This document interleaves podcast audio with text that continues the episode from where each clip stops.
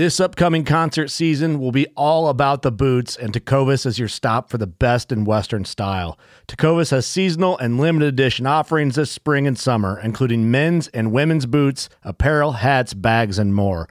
All Tecovas boots are made by hand in a time honored tradition with timeless styles that are always on trend. And Tecovas has first wear comfort with little to no break in period. It's hard to find this level of comfort paired with this level of style. Stop by your local Tecova store, have a complimentary drink or two, that's WCB style, and shop new styles. The smell of fresh leather and friendly staff are at your service. Many stores even have leather custom branding to make your boots truly personalized. And with regular live music and events, there's no in store experience like it. If you can't make it into a store, just visit tecovas.com. That's T E C O V A S.com. They offer free shipping on all boots, as well as free returns and exchanges, and ship right to your door. Go to tecovas.com and find your new favorite pair of boots today. Fishing like a local isn't just about catching fish. It's about connecting with the environment and the people who call it home. It's about hearing the stories and traditions that have been passed down for generations and sharing unforgettable moments with the people you meet along the way. Fishing like a local is having an experience that stays with you forever. And with Fishing Booker, you can experience it too, no matter where you are. Discover your next adventure on Fishing Booker. Artemis endeavors to get more women in the field and on the water. To support women as leaders in the conservation movement. To ensure the vitality of our lands, waters, and wildlife. Artemis endeavors to change the face of conservation.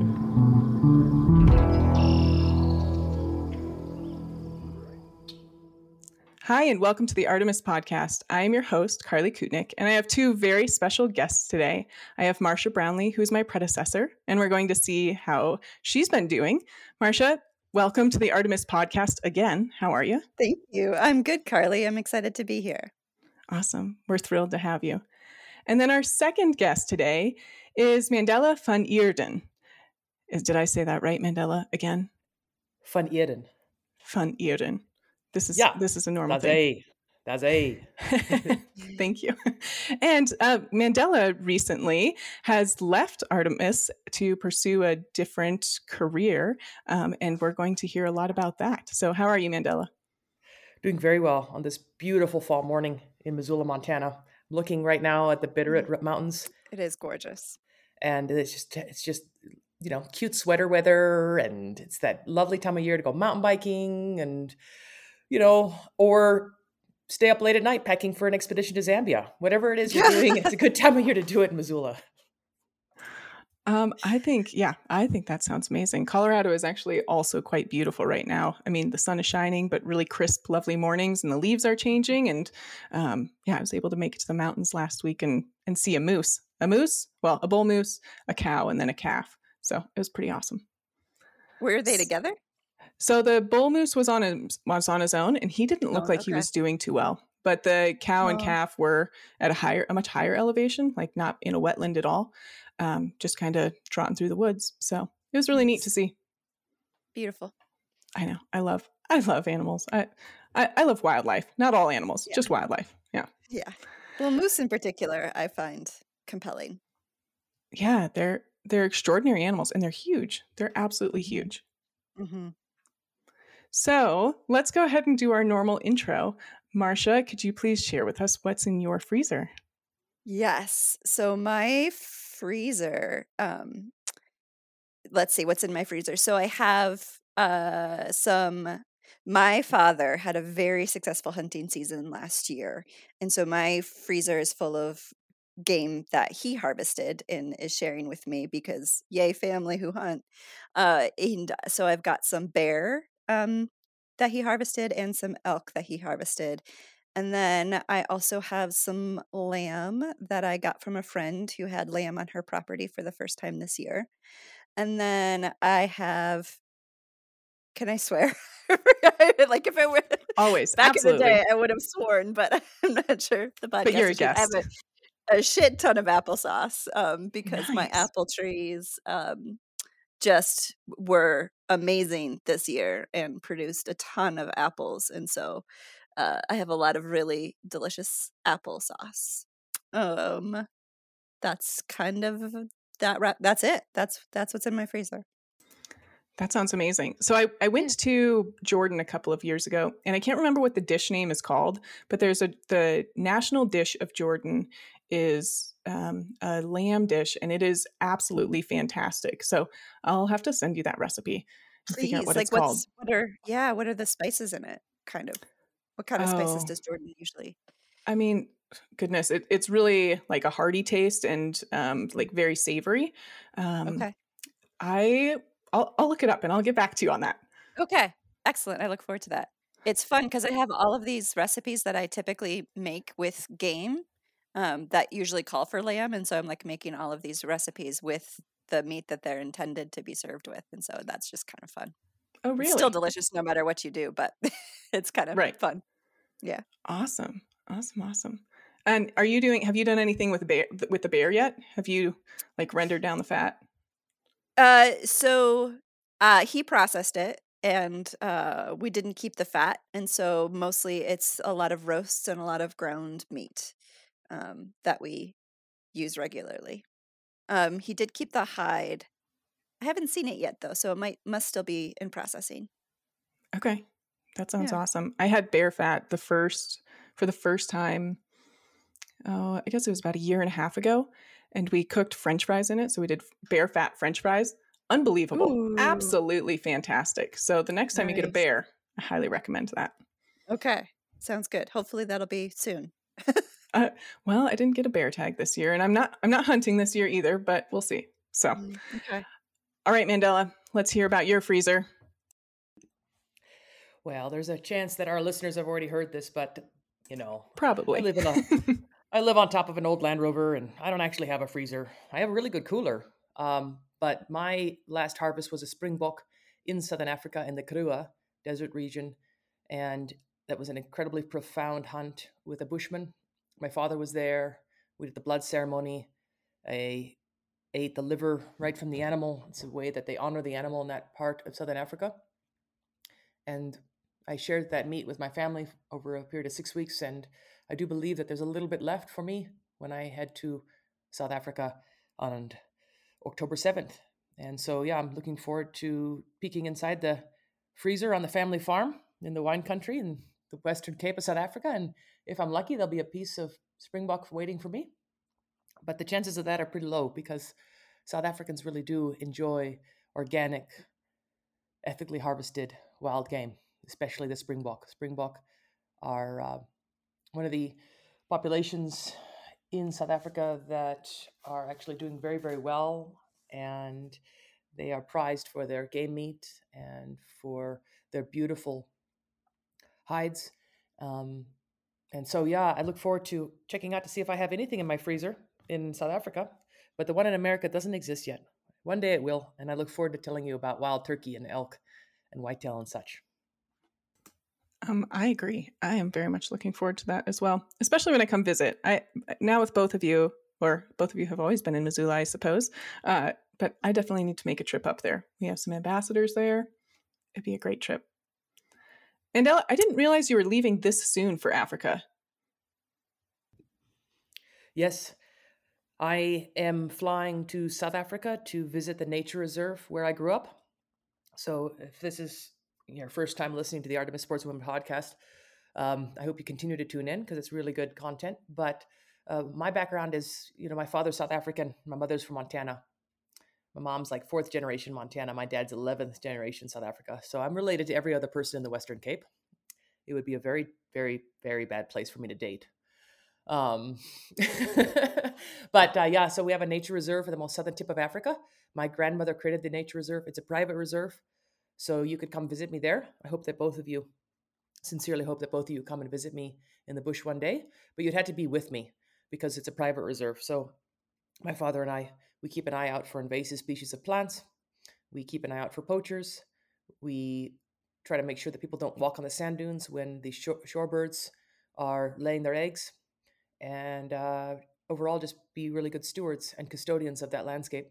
It's also a marine reserve. We have abundant populations of great white sharks, and it's fynbos. So that's a beautiful coastal bushveld. It's only found in one place in the entire world, and that's at the most southern tip of Africa. And it's a thatch hut that's been made from grass that grows in the bush. And so I'm going to be flying to South Africa to spend three days in the bush. And I'm going to help out with some friends who are harvesting honey this time of year. And uh, it's not enough time, but it's better than nothing. And then I have a delightful, uh, you know, errand to go to the Home Affairs office in Cape Town. And I am being a little sarcastic there because it take, takes a lot of time to get anything done in terms of paperwork in South Africa. Uh, so I kind of giggle when I hear people talk about heading to the post office in America and standing in line to get their, their passport because it takes a long time to get any paperwork done in South Africa. But yeah, heading to the Home Affairs office in Cape Town to just run an errand and um, connect with family. And then I'll be flying up to Zambia on October 16th, and I'll be spending 31 days on the front lines of the poaching epidemic, interviewing rangers, ex poachers, conservationists, and community members in regards to the work that's being done on the ground to prevent the extinction of those keystone species. I'll be also running the entire length of the Zambezi River. So that's another thing that I really enjoy doing is running rivers. I like that's my way to explore the world is via the the turns of the rivers. And um, so the upper Zambezi and the lower Zambezi are pretty flat, rich with healthy populations of crocodiles and hippo. And then we have the whitewater section that's just below Victoria Falls. And uh, the crocodiles that are down there, or shall I say the crocs, the crocs that are down there, they're a little bit smaller than the ones in the upper section because they have accidentally now gone over Victoria Falls. So if you Google a picture of Victoria Falls, you'll see that it's not necessarily a waterfall that you would ever go out of your way to run. That's what we would call class six or unrunnable. Um, but yeah, the whitewater section starts right below the falls, and the, there are crocodiles down there, but they're a little bit smaller, only like six feet versus 12 feet. And um, yeah, so I am leaving for South Africa very soon here, and I'll tell you more about that trip in a moment if you're curious. But uh, I'm very excited to be going back to South Africa, and it's spring turning to summer there now. I have a lot of questions. well, let's let's go ahead and ask them. okay, so um, uh, and Mandela, you did say that you were going to tell us more about this trip in a in a second, but I'm super curious about um, uh, how you're going to present the work and the information um, that you gather. Like, what what's the I mean, aside from the amazing experience, I guess selfishly, what's the end product and how can I get it? oh, I really, really, really appreciate your support, Marcia, and anyone who's ever listened to the Trail Less Traveled. So, when I was 18, I started a radio series called, oh gosh, well, this is terribly yeah. embarrassing, but no, what I was it called? Started, oh gosh, this is so embarrassing. Not many people know this, but when, when I was 18 and I started a radio show on KBGA College Radio, it was called The Mandela Experience. And it oh, was kind it. of like, yeah, I don't. but, but it was like a combination of the Jimi Hendrix experience and the Jeff Corwin experience. And I would interview people and we would play music, beautiful music, and there'd be live performances from visiting bands from Cuba. And it was really brilliant. Um, and then I uh, went to the Trail 1033 in Missoula about 12, 13 years ago. And episode 567 comes out. Uh, oh, wow. Congrats. Yeah, a, that's awesome. Thank you. And um, that's an interview with the executive director of the Ohio Conservation Federation. So I'm really excited about that one. Um, and yeah, so it's a, I, I do, I'm a, I, I host and produce. I'm a one woman team at this point. Actually, I, I do have some folks that are helping me out for the first time in 18 years, and I really help. I'm really grateful for that. But for most of my life, um, actually half my life, I've been doing this by myself. It's a radio series that airs once a week on the Trail 1033 here in Missoula. About 60 to 100,000 listeners when it broadcasts on the radio here. And then it's streamed, you can stream it online at trail1033.com. So Sunday nights at 6 Mountain Time. And uh, then it's a podcast too. Um, and what sets this podcast apart, this radio series, I guess, apart from others, is that it's always recorded on location and mm-hmm. around the world. And so um, the next step in my journey involves film. So I'm getting more comfortable being on film, and I will be filming these interviews. So a lot of the times people are like, Mandela, are you really interviewing a cray fisherman off the coast of New Zealand? I'm like, yeah, I'm actually vomiting off the side right now. This is real, you know? but I've never had anybody to film it. So I, I got a tripod and a new iPhone 14. I'm going to set a tripod up so that people can actually sit with us in the bush and they can experience it visually and audially. And uh, you know, then if you keep watching the TV, maybe down the line there'll be something on there. But I, I can't allude to too much on that front, other than Yeah. I've got a lot of work to do in terms of evolving from a radio producer into more of a on-camera storyteller. So, what was the? Um, I, I guess I'm curious what the inspiration was to go to Zambia. I've been passionate about elephant and rhino conservation my entire life. Growing up, I didn't know that it was actually an Easter bunny. When I grew up, it was an Easter rhino. Like seriously, Huh? I uh, came to America and I'm like, what is a bunny? That's a little It's scarier. a rhino. Yeah. No, it's like legit. We have, and I, if I ever do dabble in bringing life into this world or adopting, I'm gonna stick with a with a Easter rhino. Um, I still have it. I'll show you one day. I have a rhino because I was in. Uh, I think I was in Zambia as a child, and my parents. It was Easter, and they had hit a rhino, uh, stuffed animal, out in the bush with with a basket of eggs because the rhino created eggs. I mean, you know, I had a little, a couple things backwards in my head at the time, but well, the um, bunny does eggs too, so does I, I'm eggs. glad to hear that translated. but it's just like so admirable because a, a rhino is known as being this quite a like you know large creature that not like a delicate bunny but they still was able to deliver these eggs to me every year anyways um so i've been passionate about rhino and elephant conservation my entire life as long as i can remember i really was born into conservation by growing up on the nature reserve and um, I mean, if you look at pictures of me as a kid, I only realize this now. Like almost every picture that I'm wearing a shirt that says "Save the Seals" or "Save the Hmm. Jungle." I mean, it's like. And then I sit down with um, family members and I learn about my grandmother, who I never got to know, but she created this nature reserve, and finding out how passionate she was about conservation. And I never even really met her, but to know that, like, wow, it's really in my blood.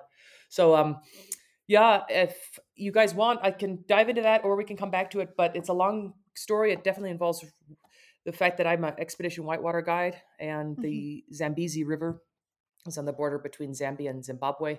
And so I was originally heading to the Zambezi to document stories in regards to preventing the damming of that mighty river.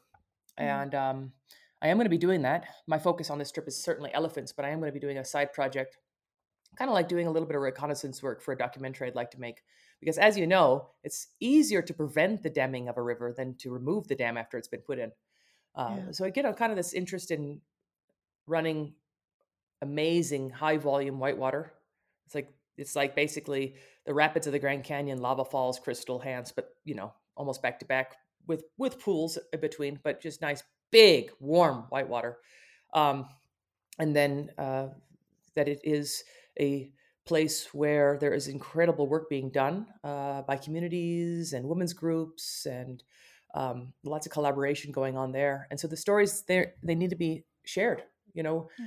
I think it's so important that if you're going to help out with these efforts, and you can, by the way, you can help prevent the extinction of elephants and rhinos. And if you want more information on that, I can elaborate. But one of those ways that you can be effective is by investigating what organizations put the majority of your donations to on the ground monitoring efforts.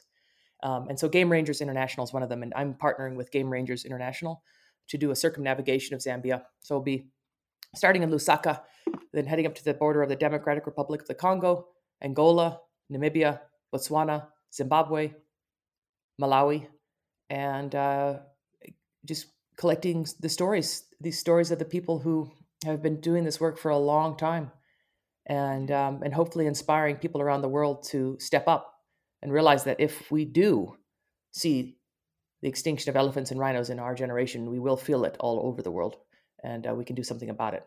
So uh, that's a little bit It's of a background on that. Yeah, it's amazing, Mandela. I I'm excited for you and excited to um to see what comes of it and to hear what comes of it. It's such an amazing adventure and important stories, and I'm just excited.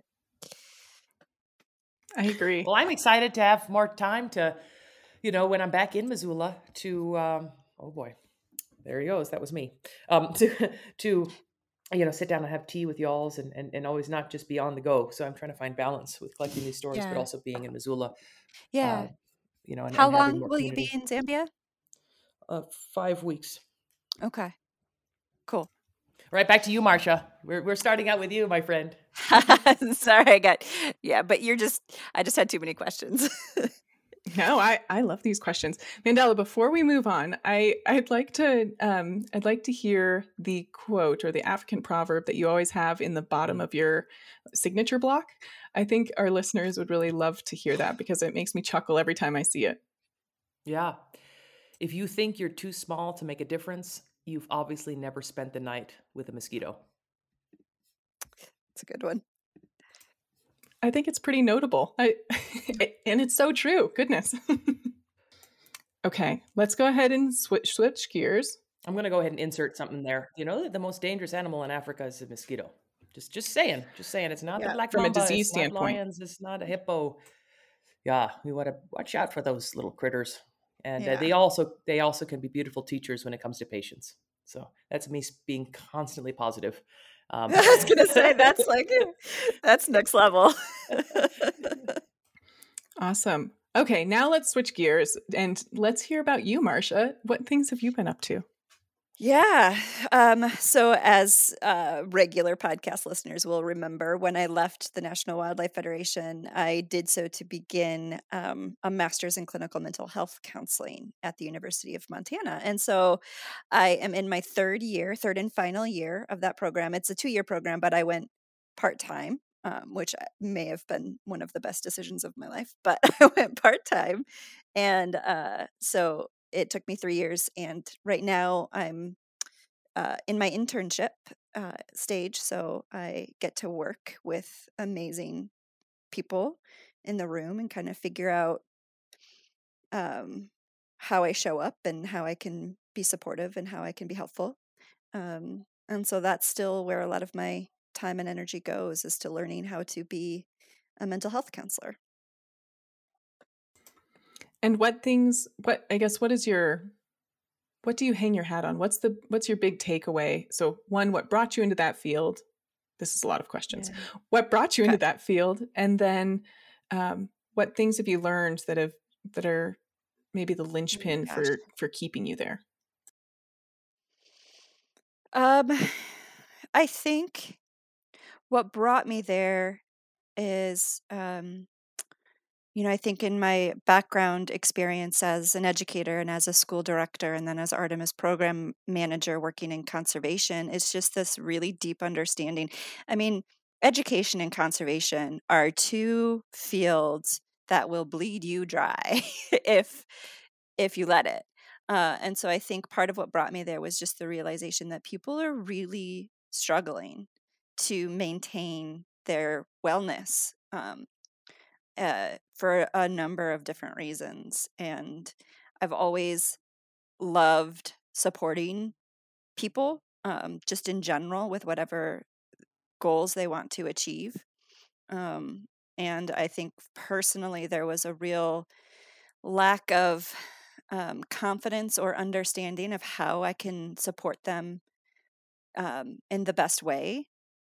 And I wanted to know more so I could do more. And so that was sort of the reason for the shift into counseling was to learn uh, really what it means to support people to fulfill the life that they want to have and the life that they want to lead and to do so um, in an informed and skilled way.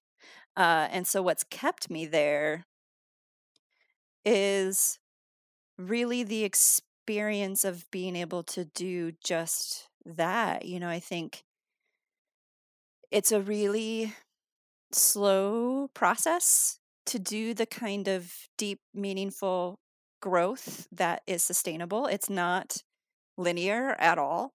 Um, and to be a part of it when somebody is learning something about themselves um, it's just it's it's it's i get a lot of fulfillment and and meaning out of that. And i think one of the biggest things that i've learned that i think was not only um, important for me as a counselor but also just really sort of life changing for me as a person is how necessary like we talk about um like like processing grief or um, processing trauma or processing stress or burnout or any number of the difficult experiences that we all go through, uh, whether it's like relationship conflict or you name it, we're all experiencing it to varying degrees. And and going through that, I think in our culture in particular, there's a real push to manage that on our own and that is the stupidest thing ever because what like just not to mince words um, the way that we process that from the day that we're born is through connection and co-regulation and um, leaning on others for support when we need it and um, and the science to support that is incredible um, and so it's just been really cool to dig into that science and to see like what what we need when we're going through difficult times is is community is social support is a space where we can be vulnerable and and i mean if you th- i think sorry i feel like i'm going on and on and on. I love it. I love it. Um, you know, as a preschool teacher, um, I learned pretty early on that adults are just preschoolers with a little bit more self control. Um, and I think as a we tend to think that adults and children are dramatically different, right? That we've learned so much on our path to adulthood that we're no lo- we no longer need the same things or function in the same way, and that's that's not true. And so if you think of like an infant or even a toddler, like when they're upset, what they need is somebody to comfort them and to sit beside them and not to make their problems go away, but to let the kid know you're not alone in this. You're safe. You're okay. Um, I'm here with you. And as adults, we need the exact same thing.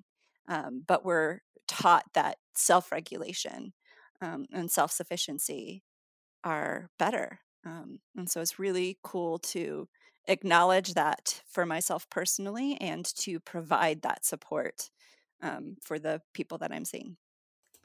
So, one of my dear friends is a social worker, and she um, she brought up to me a couple of months ago. She said, "You know, it's really curious how workplaces tell you to practice self care, right? Mm-hmm. It shouldn't be focused on the self care, right? To your point previously, Instead, it should be focused on really how they can help build that community and help invest in you to to help you move past some of these challenges. So yeah. I love that. Yeah, I, I love that you just shared all of that, and I'm curious what your thoughts are on that.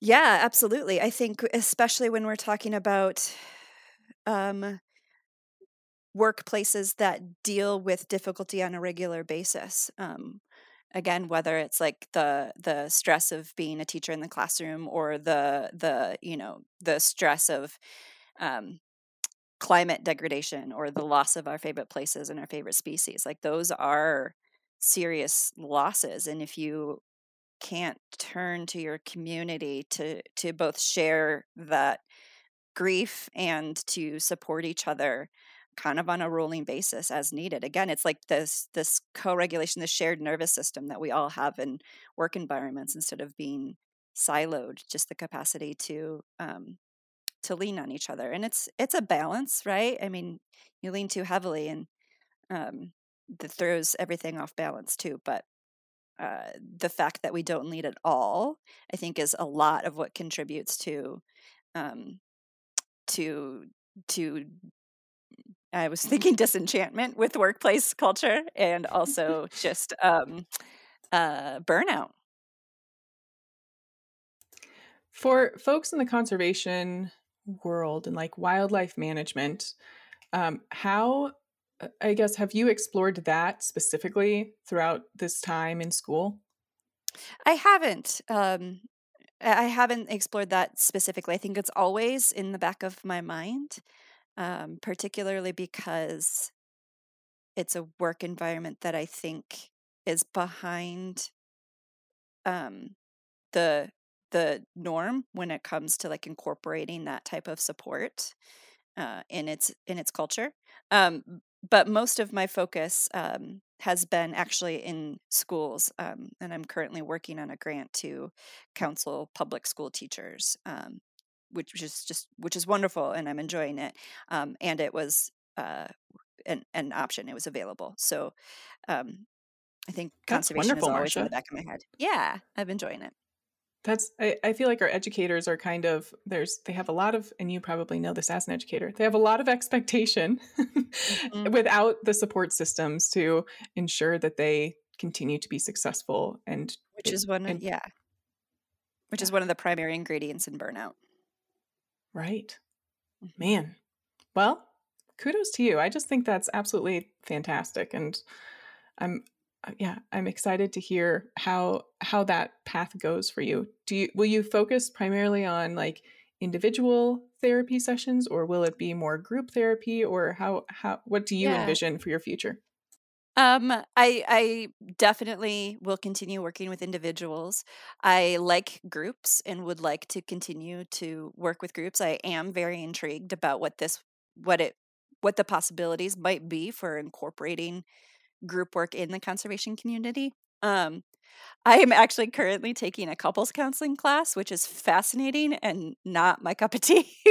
um, so I probably won't do couples or families, but uh, individuals and group, yes. why not why is that the why is that the area that really you don't love There's just a lot that happens. that's a good you know, you've been in a relationship. That's There's just a lot that happens. That is very true. Man. Well, how has um I guess how has con- both conservation and education really shaped your role here and are you still being active in kind of that conservation space and that leadership space and advocacy space in your personal life? Um, you know, I haven't. I've taken a step back from engaging uh, at a super active level in conservation leadership. I definitely took what I learned. You know, there's advocacy everywhere, um, advocacy options available everywhere. And so I definitely have taken what I learned about how to be an effective advocate through Artemis into other areas of my life. Um, but I remember it was one of a leadership podcasts we did, and I can't even remember the guest's name, but she was talking about viewing engagement um, in advocacy on like a long term spectrum. And it's something that is still important to me and something I care deeply about and something I know I will make my way back to. Uh, but lately, I just don't feel like I've had the capacity to do it effectively. And so I've, um, I've stepped out of that arena for now. No, I think that's I think that's great, and I I do think it's important to think of it from a yeah a, a timeline standpoint or a longevity standpoint of you don't have to always be 100% engaged and always 100% invested. You can take breaks and come back to it in the future. I imagine though that you haven't um, given up your time outside. So so how are the how is Montana in the out outside right now? I know you said the fall is lovely. Yeah, it's amazing. It's just fabulous. It's still um just such a necessary part of my life. Uh I go out daily on hikes and you know, that's one of the amazing things about Montana is that you can access BLM or national forest um in just like a few minutes outside of town or even in town in some areas. And so uh, my dog and I go for walks daily just to get our our daily dose of nature, um, and then longer adventures um, in the evenings and on the weekends. Uh, so yeah, I yeah, it's just a part of who I am, and so I haven't given up appreciating it from that perspective. I will say, and now I'm just going to sound really grumpy and um, sort of out of touch with the rest of the country, but Missoula's getting crowded. Uh, I feel the same way from here in Colorado. It's like, man, there's a lot of people.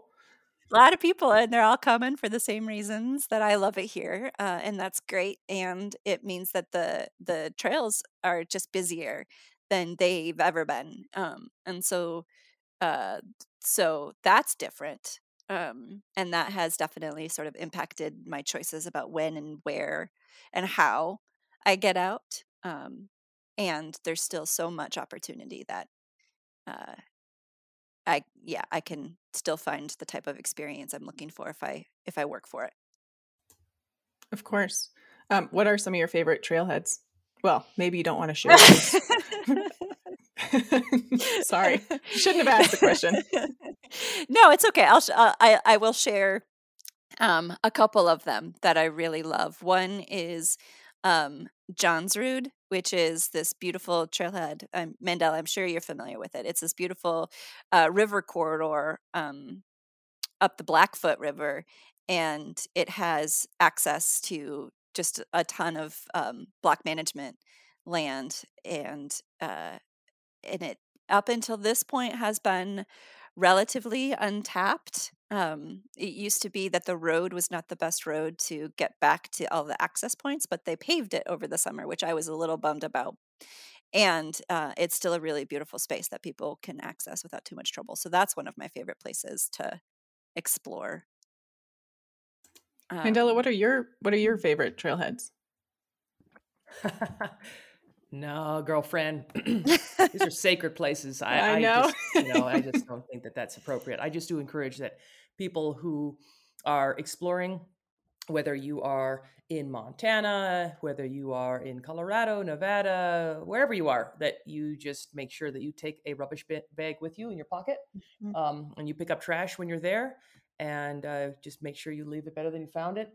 And um, you know, there's some incredible apps out there where you can uh, look at where your closest public lands are, and um, you know, I don't mean to be stingy with my special places, but they are pretty sacred to me, and um, a lot of my mentors have actually shared these places with me. So, yeah, um, you know, I think you know in this day and age, especially when we're you know talking about poaching in in Africa, I'm not sure if you guys know, but the, one of the number one apps that are used by poachers. Can you guess? onX, Google Earth, Google Earth. Well, yeah, but um, no. The number one app that's used by poachers is Instagram, because it, oh. please, if you are an Instagram user, if you are someone who enjoys taking photographs of wildlife, especially if you're going to Africa to take pictures of wildlife, you need to turn off the geo tracking on your phone. So you can go to the settings on your phone, go to pictures, and then turn off so that it can't geo track and put the GPS coordinates of exactly where that photo was taken. So go ahead and turn those yeah. off. And parks also encourage people not to post in real time because if you are geo tagging each photo and you're posting it in real time, you're basically showing poachers exactly where the elephants and rhinos are. Mm-hmm. And that is detrimental to the animals. So, um, you know, we continue to learn lots, but I think just, you know, as in terms of what the question you just asked me, I'll just say to folks, take responsibly, please. Mm-hmm. Um, and um, and when you do share these places with folks, also let them know that they can take care of it. And a way, a good way to do that, a great, great way to example and um, demonstrate that for younger generations, especially if you have kids. I just think it's so important that everybody's stepping out the door with a um, bag to pick up trash. And unfortunately, in America, we do have a lot of plastic bags still, which you don't see that around the world, friends. We start we need to get get with a picture here and not be putting out so many plastic bags because there are so many. That means that there should be no excuse for you to um, put a bag in your pocket and maybe two. If you have a dog, one could be for the poop, and the other one mm-hmm. is for cigarette butts and aluminium cans and plastic. Uh, just you know, so I, I, think I know that I didn't answer that question at all, but I did my very best to. But you reminded us of leave no trace. yeah. That was a nice segue. I appreciate that. Be good stewards. I love it. And with that, we're going to take a break and hear from our partners. When you need mealtime inspiration, it's worth shopping Kroger, where you'll find over 30,000 mouthwatering choices that excite your inner foodie. And no matter what tasty choice you make, you'll enjoy our everyday low prices, plus extra ways to save, like digital coupons worth over $600 each week. You can also save up to $1 off per gallon at the pump with fuel points. More savings and more inspiring flavors make shopping Kroger worth it every time. Kroger, fresh for everyone. Fuel restrictions apply. Another day is here, and you're ready for it. What to wear? Check. Breakfast, lunch, and dinner? Check. Planning for what's next and how to save for it? That's where Bank of America can help. For your financial to-dos, Bank of America has experts ready to help get you closer to your goals. Get started at one of our local financial centers or 24-7 in our mobile banking app. Find a location near you at bankofamerica.com slash talk to us. What would you like the power to do? Mobile banking requires downloading the app and is only available for select devices. Message and data rates may apply. Bank of America and a member FDIC. And we're back. I am here with Marcia Brownlee and Mandela van Eeden. And um, how I'm so glad I get the opportunity to chat with both of you. Um, we've covered kind of a multitude of different things, but I'm I'm curious. Uh, before we move on from Marcia, I'm curious. Uh, what adventures did you have this this over the last year? I guess you've been away from Artemis for about a year now, huh? Yeah, yeah, um, yeah, just just over a year, which is crazy. Um, so I am a poor unemployed student who is living off of student loans. So my adventures have been um, based in Montana, which is great. I that's um, the area that I love to explore anyway, so I'm I'm fine with that. Um, and it's been just a lot of exploring the the hills and the wilderness, uh, kind of within a day's drive of me, um, and and and that's been wonderful. I don't know that I have anything more than that to report. Um, you know, fishing on my favorite rivers and looking at the beautiful color um, in the fall as it changes and watching the sunrise over my favorite mountains. So it's been, um, I guess I would call it kind of familiar and sustaining uh, and full of, of joy and familiarity, but not necessarily full of a lot of adventure. I think that's lovely. I, I, think there's something really magical about being completely and utterly present. Mm-hmm. So, yeah. Well, thanks. Thanks for sharing. Yeah. Okay, Mandela. Let's talk about your time at the National Wildlife Federation. Um, can you give us a little bit about what things you learned for the tenure that you experienced here? It's a pretty big question, love, but I will do my very best. Um, so I just really learned a lot about how policy change works. You know, the connection between climate action and the preservation of old growth forest, how quickly Alaska is experiencing a warming climate, and how that will affect our infrastructure should we lose our permafrost. You know, wildlife crossings, how they truly should become a norm and not an exception. As soon as a wildlife crossing goes in, wildlife vehicle accidents our collusions uh, decrease by 94%. Animals immediately start using them.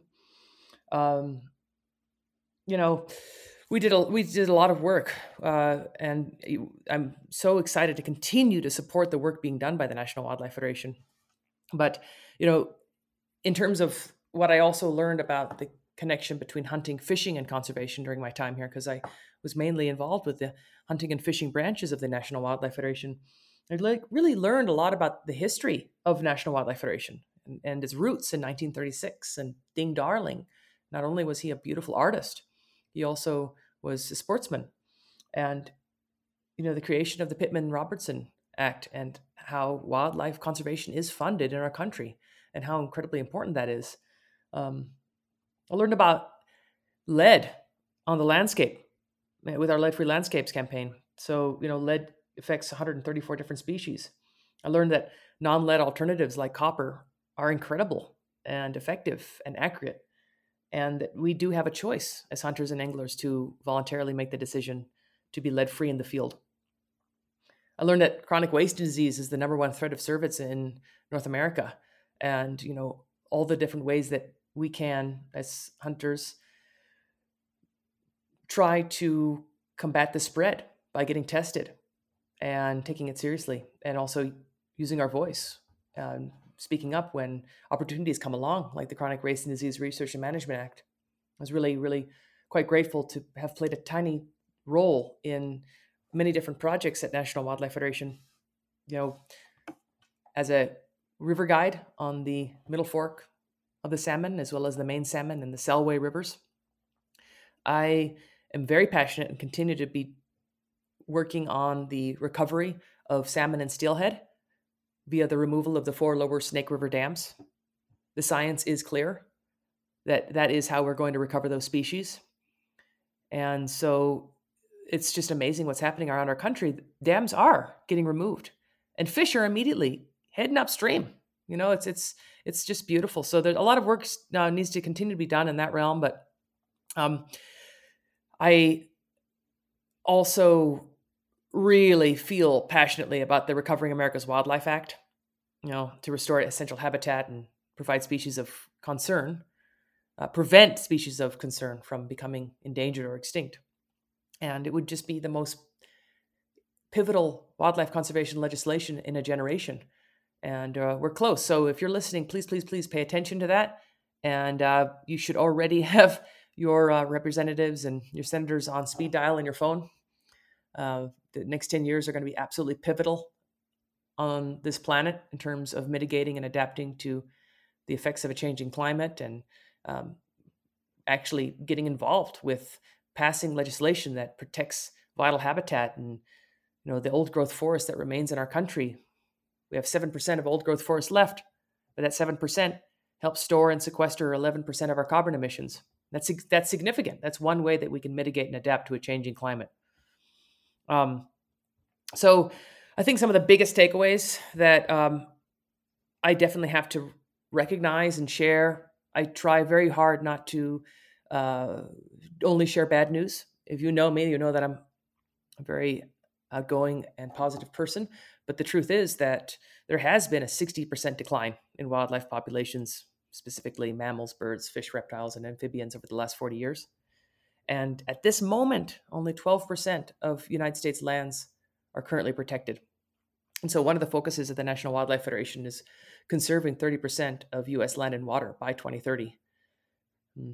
Scientists say that 30% is a minimum target for land, sea, and freshwater to protect and conserve key biodiversity, including species at risk and migration sites, spawning areas, and ecologically intact areas, which protect large scale ecological processes. And, you know, we got a lot of work ahead of us, but I do truly believe that we can turn things around. We have 10 years that it's going to be so pivotal for those who are already involved to take care of themselves, like Marcia highlighted when she spoke. I really appreciate what you said, Marcia. You know, this is important work that we're doing, um, not just in conservation, but teachers and education and um, civil rights. You know, and you need to take care of yourself. You got to put your own oxygen mask on so you can continue this important work. And I say this for the listener, but I also say it for myself because I need I know I need to get more sleep. pretty passionate about this stuff, and so sometimes I stay up pretty late at night working on it. But um, I learned a lot during my time at National Wildlife Federation, and I, you know, I, I left the life of living on a raft for 250 days of the year as an expedition river guide on uh, multiple continents, but specifically the Grand Canyon and I, I stepped away from the Grand Canyon so, so that I could play a bigger role in fighting to protect that incredible ecosystem. And it was a beautiful full picture for me when I was invited to go to Washington, D.C. with the Grand Canyon Tribal Coalition to advocate on behalf of permanent protections for the Grand Canyon from expanded uranium mining.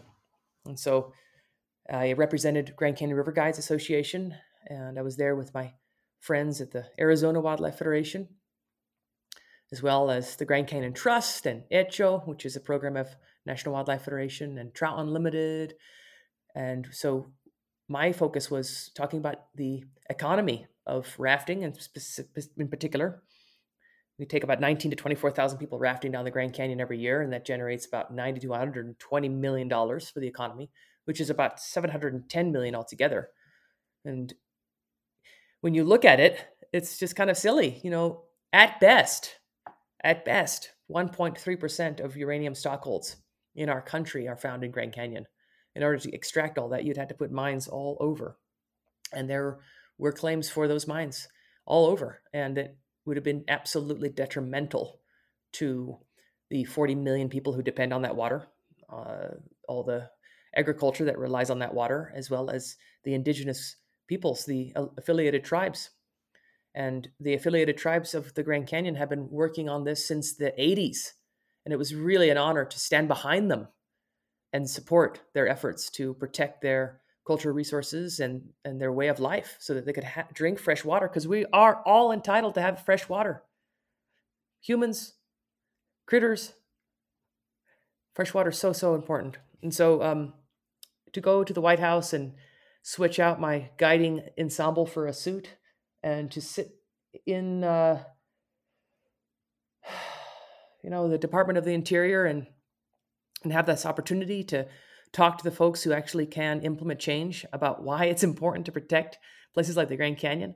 I actually had a moment where I was like, maybe I should be a lobbyist. I, you want me to st- to talk about why these places are important? You know, I just was fired up, and I thought it was important, and I felt like we were heard. And then just not that long afterwards, um, President Biden did designate the Bag Ita Kurvini Grand Canyon National Monument, and uh, it's not permanently protected. I just need you guys to know that sometimes when stuff like this happens, you know, it's important to celebrate. Please, we have to celebrate, especially in conservation. It can feel like an uphill battle, but right now the Grand Canyon is still under threat. There was a preliminary permit of dams for the Little Colorado River, which is the tributary of the Colorado River. It's where the Hopi believe their culture emerged from the third world into the fourth world. It's where the humpback chub, native species of fish, spawn. Beautiful water. The only way I could describe the color of the water is it's the color of a unicorn horn. So I'm not sure if you're uh, if you've ever seen a unicorn horn before, but it's this, you know, I would imagine it to be just this beautiful milky blue color. And uh, there was a outreach from the community, and the dam company just moved the dam upstream. So now it's in the tributary of the Little Colorado called Big Canyon. So it's Big Canyon Dam. You can learn more by visiting savetheconfluence.org. But just you know, stay vigilant we can't assume these places are always going to be protected. Um, and I feel like one of the major things I learned was the power of our collective voices. We can turn things around.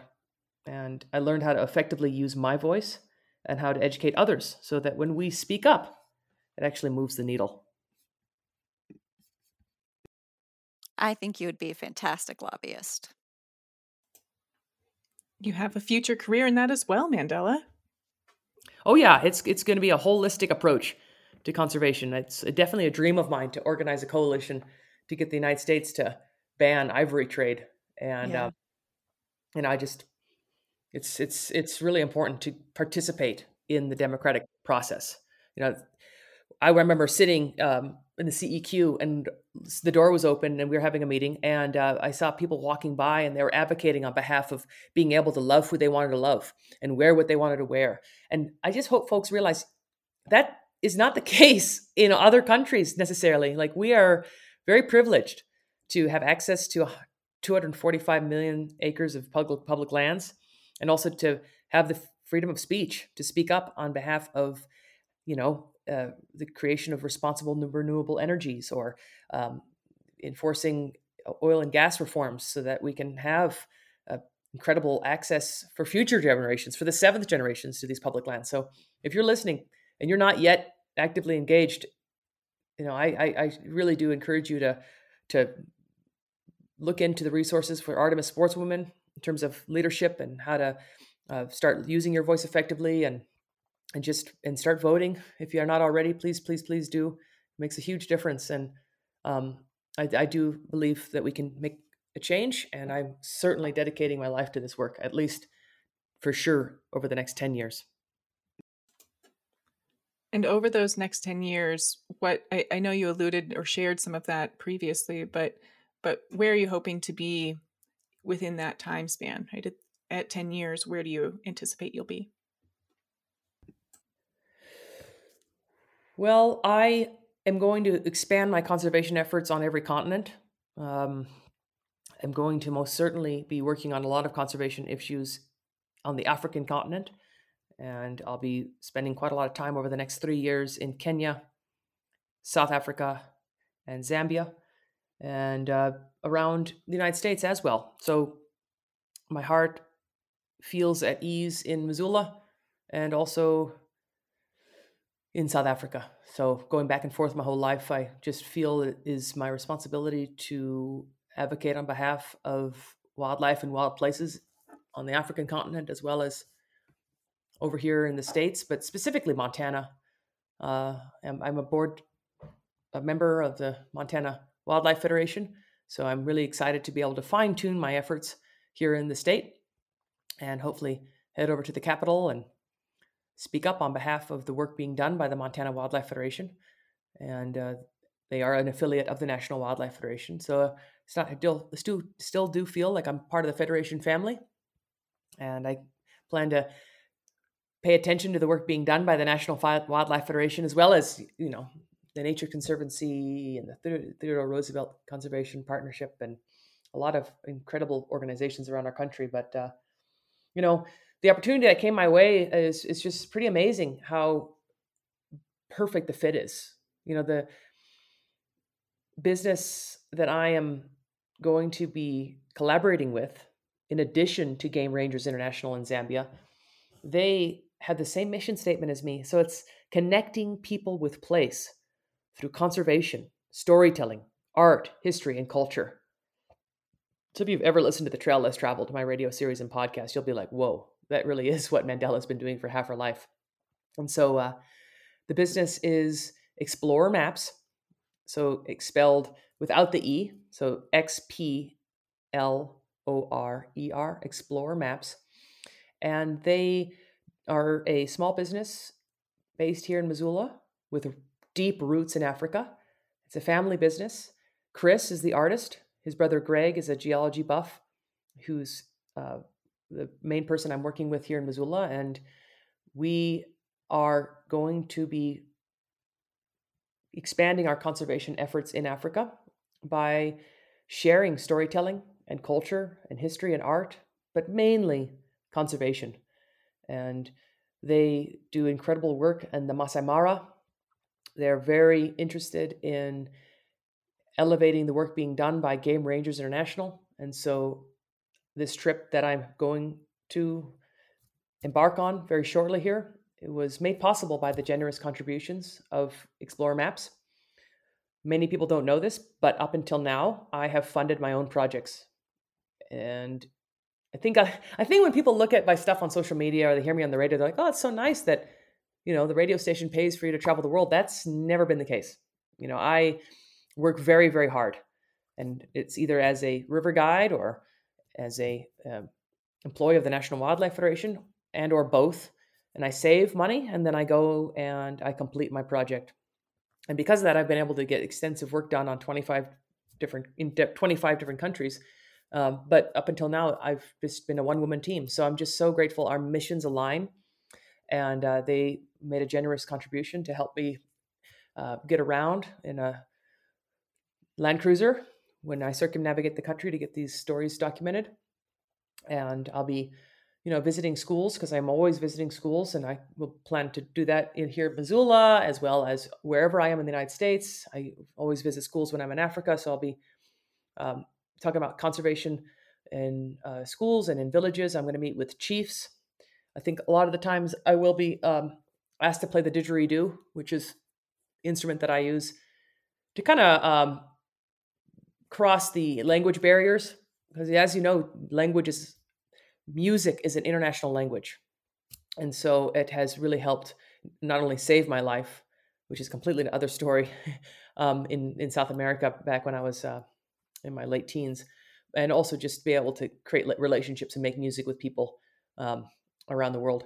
So I am officially on paper. I am the field director of content and community for Xplorer Maps. Uh, I like to go ahead and just say, AKA lead storyteller. And so we're going to grow together. And we have big plans to connect people with place where their maps are. And so they create new maps every year. But some of the maps that I recommend you look into is the beautiful map they have of Grand Canyon National Park, Yellowstone National Park, Glacier National Park, as well as uh, maps of countries in Africa, such as Zambia, uh, Kenya, South Africa, Botswana.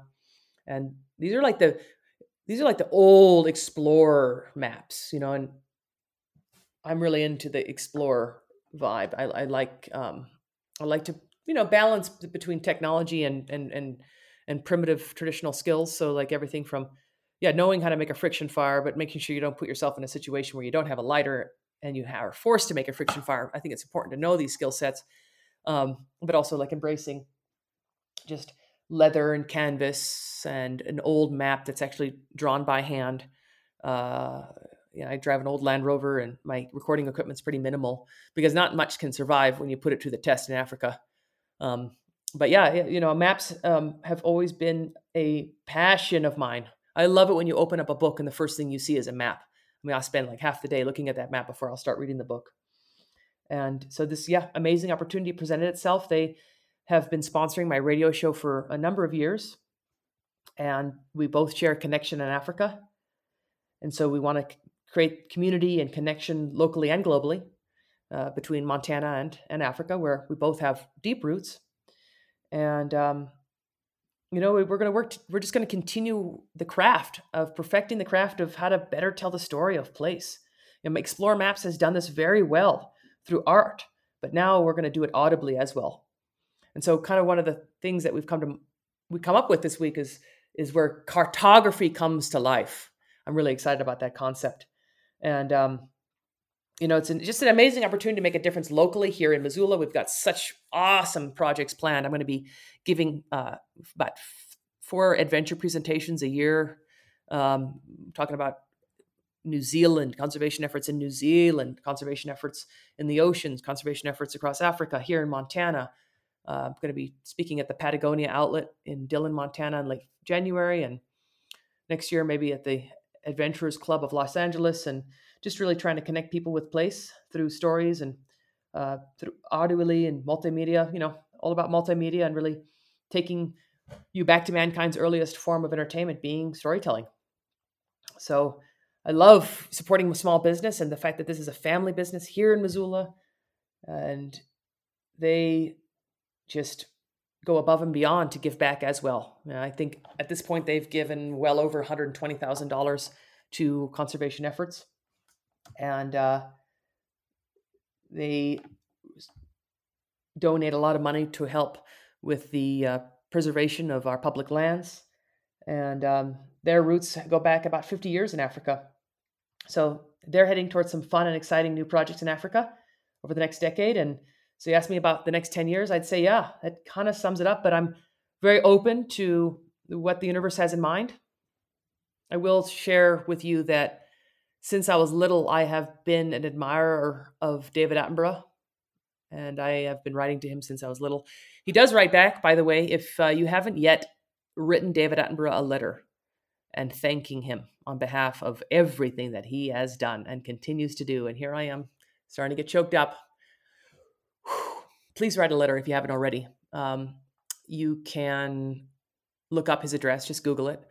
And uh, the only thing you need to make sure is that you include a self addressed return envelope. And if you are, are, a mom or a dad and you have a kid uh, who would be interested in writing David a letter, know that David really likes getting letters from children, especially with drawings, and he will respond. It might take a few weeks, but he will respond. And so, looking up to David Attenborough my entire life, I've always thought that there was a space for a woman to step, I wouldn't say into that role, but to continue carrying on his torch.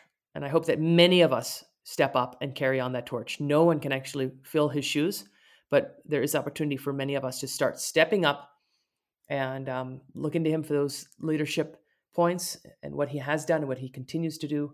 Um, so I myself don't necessarily watch TV that much, but if there was an opportunity down the line to uh, be able to reach more people on that platform to inspire um, little girls, uh, inspire everyone, but you know, inspire little girls that you know, hey, if you want to be an international expedition trip leader and guide, you can.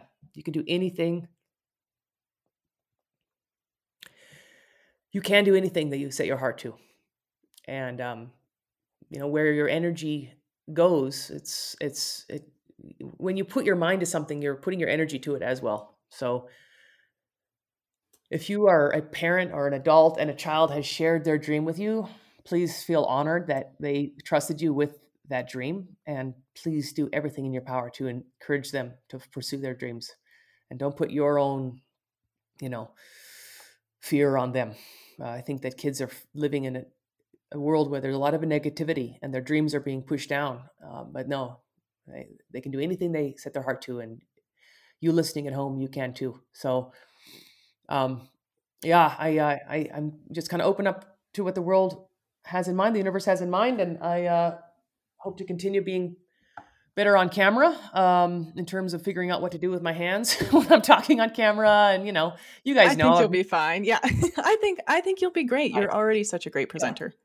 well, I've asked both you guys to make reels for me for for years now, and um, you know, so I started doing it myself too, and I'm like, wow, this is not as easy as as it I does thought. take it about but, thirty takes, right, Marcia? Yeah, yeah. At least, at oh least thirty. Yep. So I'm trying to get it to be like one take, one take wonder, and um, if you figure it out, one day. yeah, I I wish you luck, Mandela. I'm excited to to hear about your success with the one take wonders. I it's tough. It's so tough.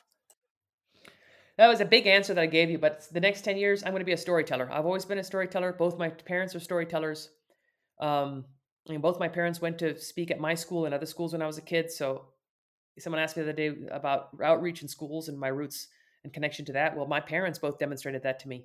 So uh, without even thinking about it, I started doing it. And I get a lot of joy being around kids and their energy. And uh, I am so inspired by them. And um, I just want to make sure that they also feel inspired. So I meant what I said. You know, like please do encourage the kids in your life to pursue their dreams and and let them know that they can make a difference in the world. I think that's a wonderful message to pass on. Um, and I'm so excited for you, Mandela. I, best of luck, and and we'll likely have to do another episode, just like we're doing with Marcia and you, of you know where have you been over the last year. And so, um, yeah, I, I'm thrilled to I'm thrilled that you're you've taken what NWF has um, really provided and using it as really a launching point for the remainder of your career. Not to, I mean, well, the rest of the rest of your foundation was pretty robust as well, but I'm just I'm just thrilled for you. So congratulations. And I think that this is this takes us to our outro of hits and misses. So Marcia, our normal weekly closer is what have you been aiming for and how did it go? You know, you'd think that I knew that this was coming and I had given it some thought.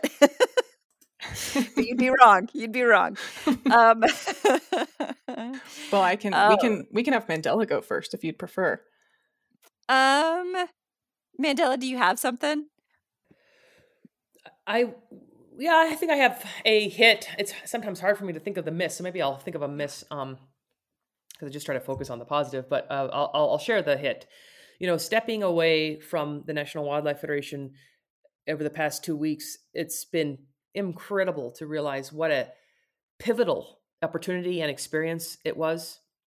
I am so grateful for the last two and a half years and the connections that I've established in all 50 states, the lifelong friends, including you two, you know, and mm. like just, I'm just feel so connected with the issues that are happening specifically with like Arizona Wildlife Federation, New Mexico Wildlife Federation, Tennessee Wildlife Federation, Idaho Wildlife Federation, Nevada Wildlife Federation, Conservation Northwest, Wyoming Wildlife Federation. Just, man, it's just amazing. And then to go to the annual meeting, Wildlife Unite, which is the largest gathering of conservation leaders in our country. It's been happening since 1936. I was so inspired uh, being there and, and, and seeing people come together to, to make strategic plans and make decisions and, and um, to connect over this goal of, you know, empowering Americans to help wildlife thrive in a rapidly changing world.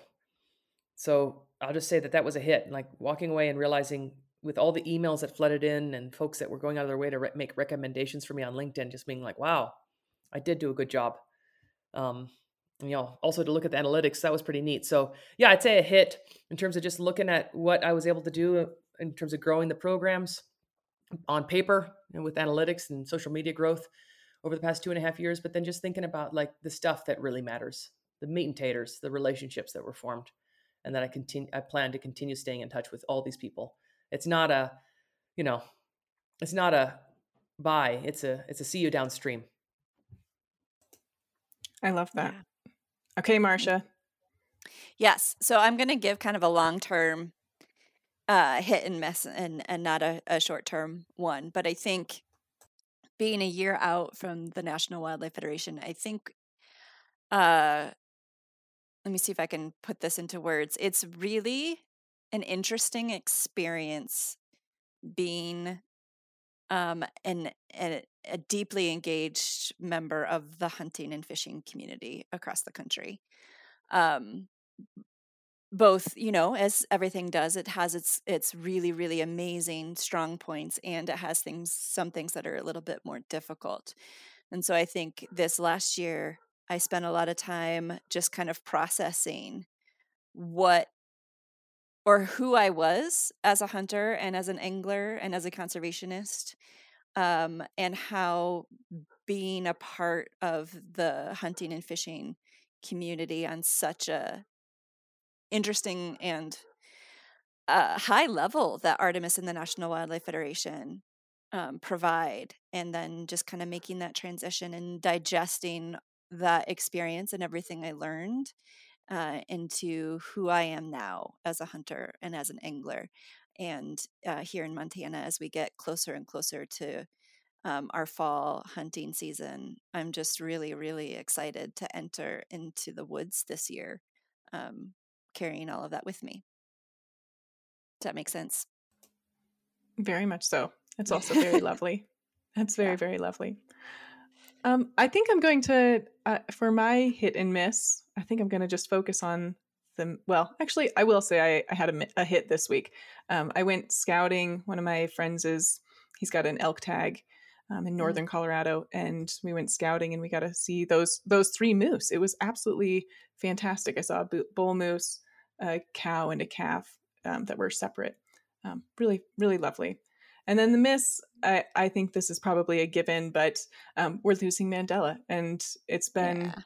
I, I am thrilled for you. I am so grateful for this friendship that we've crafted, and I just wish you the best of luck and NWF will miss you dearly. Artemis and NWF will miss you dearly. So, yeah. so thank you, thank you both. Yeah, Mandela. I'm one hit is that I get to see you on Saturday. I'm stoked for that. Oh, I'm looking forward to it as well, my friend. Thank you so, so, so much. I um at this point, I just can't think of a miss. I'm just so focused right now on positivity and what the hits are. And you know, in conservation, it's it's important for us to to really celebrate the wins and um, you know, recognize when you know things don't go to plan but rather than dwell on that come up with a plan all right? Move mm-hmm. forward. I for me i guess the way that i relate it you know oftentimes is to the river. When everybody falls out of my raft i don't just sit there going oh man you guys should have paddled and like stare at people while they're floating past. No. All right. Recognize people fell out of the raft rescue them talk about how we could have done better move forward you know let's let's keep doing that and hopefully see that's why you're an awesome guide right there Um, yeah, and I do want to share a quote with y'all, if it's all right. It's a, it's a beautiful quote from George Bernard Shaw. Let's hear it. Yeah. This is the true joy in life that being used for a purpose recognized by yourself as a mighty one, the being a force of nature instead of a feverish, shellfish little clod of ailments and grievances, complaining that the world will not devote itself to making you happy. I am of the opinion that my life belongs to the whole community, and as long as I live, it is my privilege to do for it whatever I can. I want to be thoroughly used up when I die, for the harder I work, the more I live. I rejoice in life for its own sake. Life is no brief candle for me. It is a sort of splendid torch, which I have got a hold of for the moment and I want to make it burn as brightly as possible before handing it on to future generations. That's beautiful. It is. And I, I think it also ties into the legacy that you've you've left with us. I mean both of you, goodness. It's yeah, I just I feel so fortunate. So thank you both. And with mm. that I think we can close out. Thank you, Carly. Thank, thank you. you, Carly. Namaste. Aloha. Happy trails. Thanks for joining us this week on the Artemis podcast. We hope you're having a great week. And until next time, be bold, stay curious, and get outside.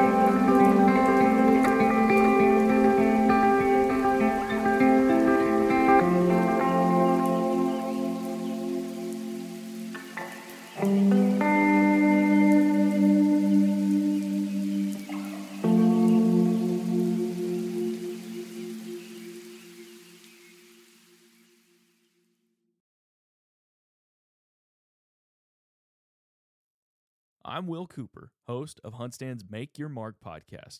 For even more content, be sure to watch the original films from Huntstand Presents on the Waypoint TV channel every Tuesday at 10 p.m. Eastern. Visit waypointtv.com to learn more.